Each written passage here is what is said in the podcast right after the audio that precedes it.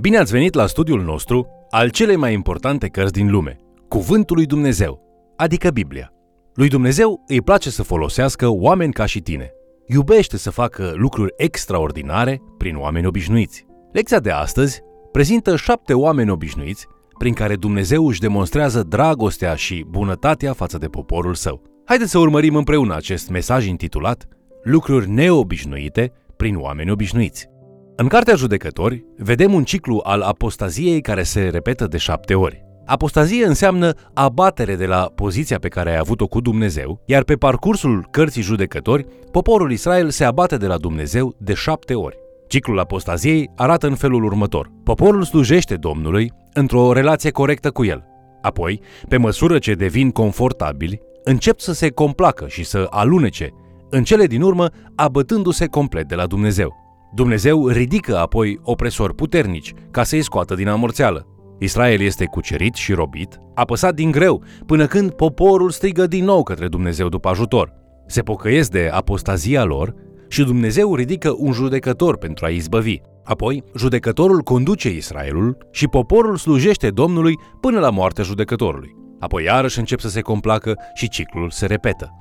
Este un tipar teribil al păcatului care ar trebui să ne sune familiar tuturor celor care ne-am luptat să biruim păcatul în viețile noastre personale. Acum, haideți să ne uităm la acest ciclu mai în detaliu, examinând apostazia și dedicarea poporului, precum și pe judecătorii pe care Dumnezeu i-a ridicat pentru a-i izbăvi. Cartea Judecători acoperă o perioadă de aproximativ 400 de ani. Câteodată poporul este în relație bună cu Dumnezeu, pe o perioadă care durează până la 80 de ani, înainte de a intra iarăși în apostazie. Cât îi trebuie unui om să devină apostat? Cât îi trebuie unei națiuni să devină apostată?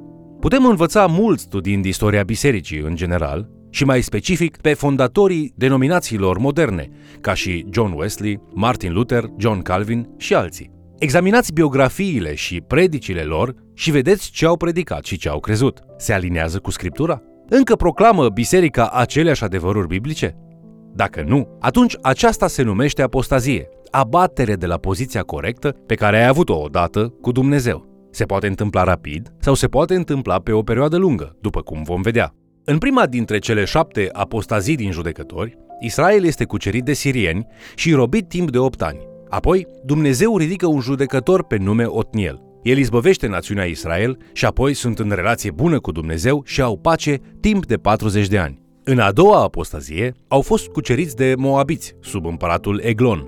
Au slujit acestui împărat tiranic timp de 18 ani, până când Dumnezeu le-a ridicat un judecător stângaci pe nume Ehud. Ehud a izbăvit pe poporul lui Dumnezeu și au avut pace timp de 80 de ani. În a treia apostazie sunt cuceriți de cananiți sub împăratul Iabin, al cărui general, Sisera, avea 900 de care de fier. Copiii lui Israel au fost asupriți de Iabin timp de 20 de ani. Când au strigat către Dumnezeu, el i-a eliberat printr-o femeie curajoasă pe nume Debora și generalul ei numit Barak. Barak a trebuit să fie împins de Debora. Încă o altă femeie a devenit eroină în biruința asupra cananiților. Ea el l-a omorât pe Sisera printr-o cursă inteligentă. În a patra apostazie, Israel este apăsat crunt timp de șapte ani de madianiți. Dumnezeu îl ridică pe Gedeon, probabil cel mai colorat dintre toți judecătorii, care l-a salvat pe Israel cu 300 din cei mai dedicați oameni de război. Gedeon la început este cam laș, dar este transformat într-un luptător viteaz printr-o întâlnire divină. În a cincea apostazie, Israel trădează casa lui Gedeon. Fiul lui Gedeon, Abimelec, a ucis pe cei 70 de frați ai lui, cu excepția lui Iotam, cu ajutorul oamenilor din Sihem. A domnit trei ani, dar aceasta s-a terminat cu multă vărsare de sânge. Domnul i-a izbăvit din această oprimare și apoi au domnit doi judecători, Tola, apoi Iair. În a șasea apostazie, Israel e cucerit de amoniți, care îi apasă timp de 18 ani. Iefta, un copil nelegitim, urât și disprețuit de frații săi, până când amoniții i-au cucerit, este recrutat ca să ajute datorită talentelor sale militare. El face o juruință nesăbuită Domnului ca să-l ajute, care urma să distrugă viitorul fetei lui, dar îi biruiește pe vrăjmașii lui Israel și conduce națiunea. În a șaptea apostazie și cea mai lungă, Israel este asuprit de filisteni timp de 40 de ani. Dumnezeu îl ridică pe Samson, un erou complex care duce de unul singur război cu filistenii, cu putere supranaturală și strategii de război ciudate, care de multe ori nu sunt înțelese. Pe parcursul cărții judecători, pe parcursul cărții judecători, există aplicații biografice de învățat din istorisirile cu judecătorii care l-au eliberat pe Israel de asupritorii bine meritați și rânduiți de Dumnezeu. Otniel este primul judecător. Singurul lucru care se spune despre el este că a fost un nepot al lui Caleb. Singurul lucru care se spune despre Ehud este că era stângaci. Debora, prorocița, era o mamă în Israel și devine o mamă a lui Israel. Gedeon mărturisește că familia lui este cea mai slabă și că el este cel mai neînsemnat din familia lui. Această temă se găsește pe tot parcursul cărții judecători. Toți acești judecători au ceva în comun. Sunt oameni nesemnificativi, prin care Dumnezeu face lucruri semnificative. Oameni obișnuiți prin care Dumnezeu face lucruri neobișnuite. Dumnezeu poate, iar ei sunt disponibili. Și asta este tot ce este necesar. Cea mai mare abilitate în împărăția lui Dumnezeu este disponibilitatea. Prima aplicație devoțională care poate fi scoasă din viețile judecătorilor este a realiza că Dumnezeu se delectează în a folosi oamenii obișnuiți, ca și tine, pentru a face lucruri spectaculoase prin abundența sa. Haideți să examinăm mai în detaliu istorisirile despre câțiva din judecători și vom afla mari adevăruri pe care să le aplicăm în propria călătorie spirituală. Vă amintiți? Otniel era fiul fratelui mai tânăr al lui Caleb și Scriptura zice în Judecători, capitolul 3 cu versetul 10, Duhul Domnului a fost peste el. El a ajuns judecător în Israel. El a fost uns de Duhul Sfânt. În Noul Testament, porunca e să fim umpluți cu același Duh care i-a umplut pe judecători. Duhul Sfânt face multe printr-o persoană care este în totul supusă lui. Pavel poruncește să nu fim sub influența alcoolului, ci sub influența Duhului Sfânt, în Efeseni capitolul 5, versetul 18. Un om beat este sub controlul și influența alcoolului. Într-un mod asemănător, este posibil și pentru tine să fii sub influența Duhului Sfânt, atât de controlat de el încât ești plin de Duhul Sfânt și e evident pentru cei din jur. Asta înseamnă de fapt această expresie. Singurul lucru consemnat în judecători care l-a făcut pe Otniel un eliberator a fost că el a fost predat Duhului Sfânt. Dumnezeu se delectează în a lua oameni obișnuiți ca să facă lucruri neobișnuite prin ei. Aceasta se petrece atunci când oamenii obișnuiți sunt predați acestui extraordinar Duh Sfânt. În povestea lui Ehud, israeliții fuseseră cuceriți de moabiți și de împăratul lor Eglon. Ehud a fost rânduit să fie capul unei delegații care mergea la palatul lui Eglon, în capitala Moabului, pentru a plăti taxele lui Israel.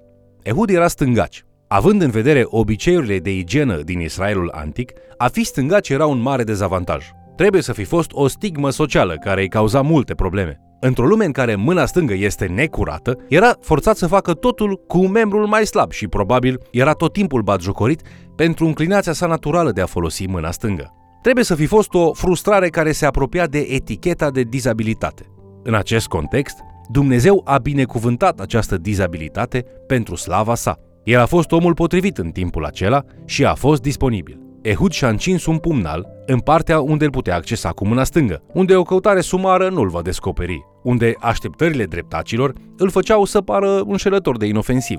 Dezavantajul lui a devenit avantaj divin la timpul lui Dumnezeu. El a venit în prezența împăratului și a zis, am un mesaj tainic pentru tine. Împăratul a crezut că îi va da un dar sau mai mulți bani, așa că i-a trimis pe toți afară și atunci Ehud s-a dus direct la el și a zis, este un mesaj de la Domnul. Și apoi cu stânga lui cea puternică și-a luat pumnalul, l-a omorât pe împărat și a reușit să fugă. Astfel a început revoluția și răsturnarea asupririi moabite. Singurul lucru care ni se spune despre acest om, în afară de faptul că și el a fost controlat de Duhul Sfânt, este că era stângaci. Este posibil ca singurul lucru pe care Ehud a avut să-l ofere lui Dumnezeu a fost handicapul lui. Aduceți-vă aminte, atunci când Moise a fost trimis, cum Dumnezeu l-a întrebat pe Moise, ce ai în mână? Și Moise a răspuns, un toiag. Dumnezeu a zis, aruncă-l jos. Cuvântul evreiesc a dedica sau a preda este a pune jos. Oricare ar fi talentele tale, lucrul pe care Dumnezeu vrea să-l faci este să le pui jos. Dumnezeu le va folosi așa cum a folosit și faptul că Ehud era stângaci. Povestea de Borei este una interesantă. Ea avea un dar spiritual special, darul prorociei. Ea stătea sub un finic și prorocea, dar israeliții veneau de peste tot ca să asculte mesajele lui Dumnezeu prin ea. În judecători, capitolul 4, versetele 6 și 7, vedem că ea l-a chemat pe Barac și a zis Iată porunca pe care a dat-o Domnul Dumnezeul lui Israel. Du-te, îndreaptă-te spre muntele taborului și ia cu tine 10.000 de oameni din copiii lui Neftali și din copiii lui Zabulon. Voi trage spre tine la pârâul Chison pe Sisera, căpetenia oștirii lui Iabin, împreună cu carele și oștile lui și îl voi da în mâinile tale. Se pare că Debora trebuie să-l împingă pe Barac să-și facă datoria. Barac zice în judecător, capitolul 4 cu 8, Dacă vii tu cu mine, mă voi duce, dar dacă nu vii cu mine, nu mă voi duce. Barac pare să fie laș aici, însă e un pic mai mult aici decât ceea ce se vede la prima vedere. Vedeți?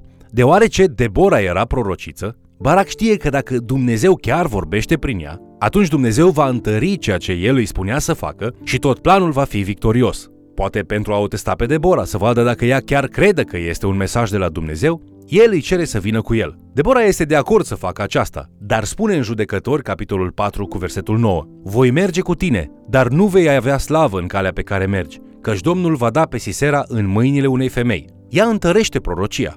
Este interesant și dramatic cum se împlinește prorocia ei. Barac se duce și cheamă 10.000 de oameni să meargă la luptă. Aceasta este exact ceea ce Deborah i-a spus că se va întâmpla. Deci, ei se luptă pe muntele Tabor cu generalul Sisera și cele 900 de care de fier ale lui.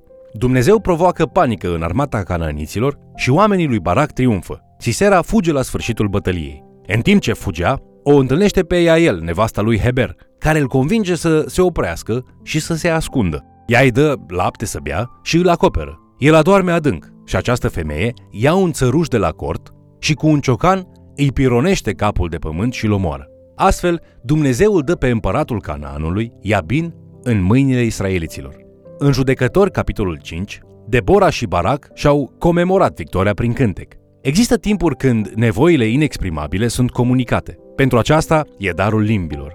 Duhul Sfânt îți poate da acest dar în cămăruța ta, ca să poți exprima lucruri inexprimabile pentru a te ruga rugăciunile sale și a-L lăuda pe El în moduri care trec dincolo de limbaj. Acesta nu este singurul mod de a exprima inexprimabilul. Dumnezeu i-a dat bisericii sale și muzica. În Exod, după ce israeliții au trecut prin Marea Roșie, au izbucnit în cântec.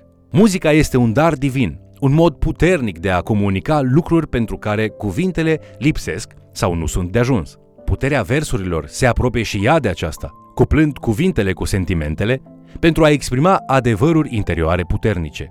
Există timpuri când poporul Domnului pur și simplu trebuie să cânte. Timpuri când a vorbi nu este de ajuns. Muzica, de asemenea, este vitală în suferință. Ultimul lucru pe care Domnul și apostolii l-au făcut înainte ca el să meargă la cruce a fost să cânte laude împreună. De aceea, când sunteți în prezența lui Dumnezeu la închinare și aveți o nevoie mai mare de a exprima lucruri inexprimabile, cântați și aduceți din toată inima laude Domnului. Așa cum Pavel îi spune bisericii din Efes în Cartea Efeseni, capitolul 5 cu versetul 19. Oricare ai considera că sunt talentele, le-ai oferit tu lui Dumnezeu? Dumnezeu vrea să le pui la picioarele lui și să le predai lui. Dumnezeu le va folosi. Dumnezeu va folosi chiar și lucruri de ale tale pe care tu sau alții le priviți ca un dezavantaj. Ca și o cheie ciudată, făcută pentru o încuietoare specială. Te consideri o persoană obișnuită? Crezi că Dumnezeu nu vrea să te folosească sau nu poate să o facă pentru că ești o astfel de persoană? Mesajul din judecători este că Dumnezeu se delectează în a face lucruri neobișnuite prin oameni obișnuiți. Lui Dumnezeu îi place să folosească oameni improbabili, oameni ca și tine și ca și mine. Disponibilitatea ta este mai importantă decât abilitatea ta. Când ești controlat de Duhul Sfânt, Dumnezeu face lucruri mari prin tine. Vă mulțumesc pentru că ați fost alături de noi studiind Cuvântul lui Dumnezeu. Dumnezeu dorește să te folosească pentru a face lucruri extraordinare. Pune-te la dispoziția Lui, deoarece disponibilitatea este ceea ce El își dorește cel mai mult de la tine. Fie ca tu să experimentezi bucurie în timp ce înaintezi victorios, știind că Dumnezeu te iubește și are un plan minunat pentru viața ta. Te invit să ne urmărești în continuare și, de ce nu, să mai chem cel puțin o persoană să ni se alăture.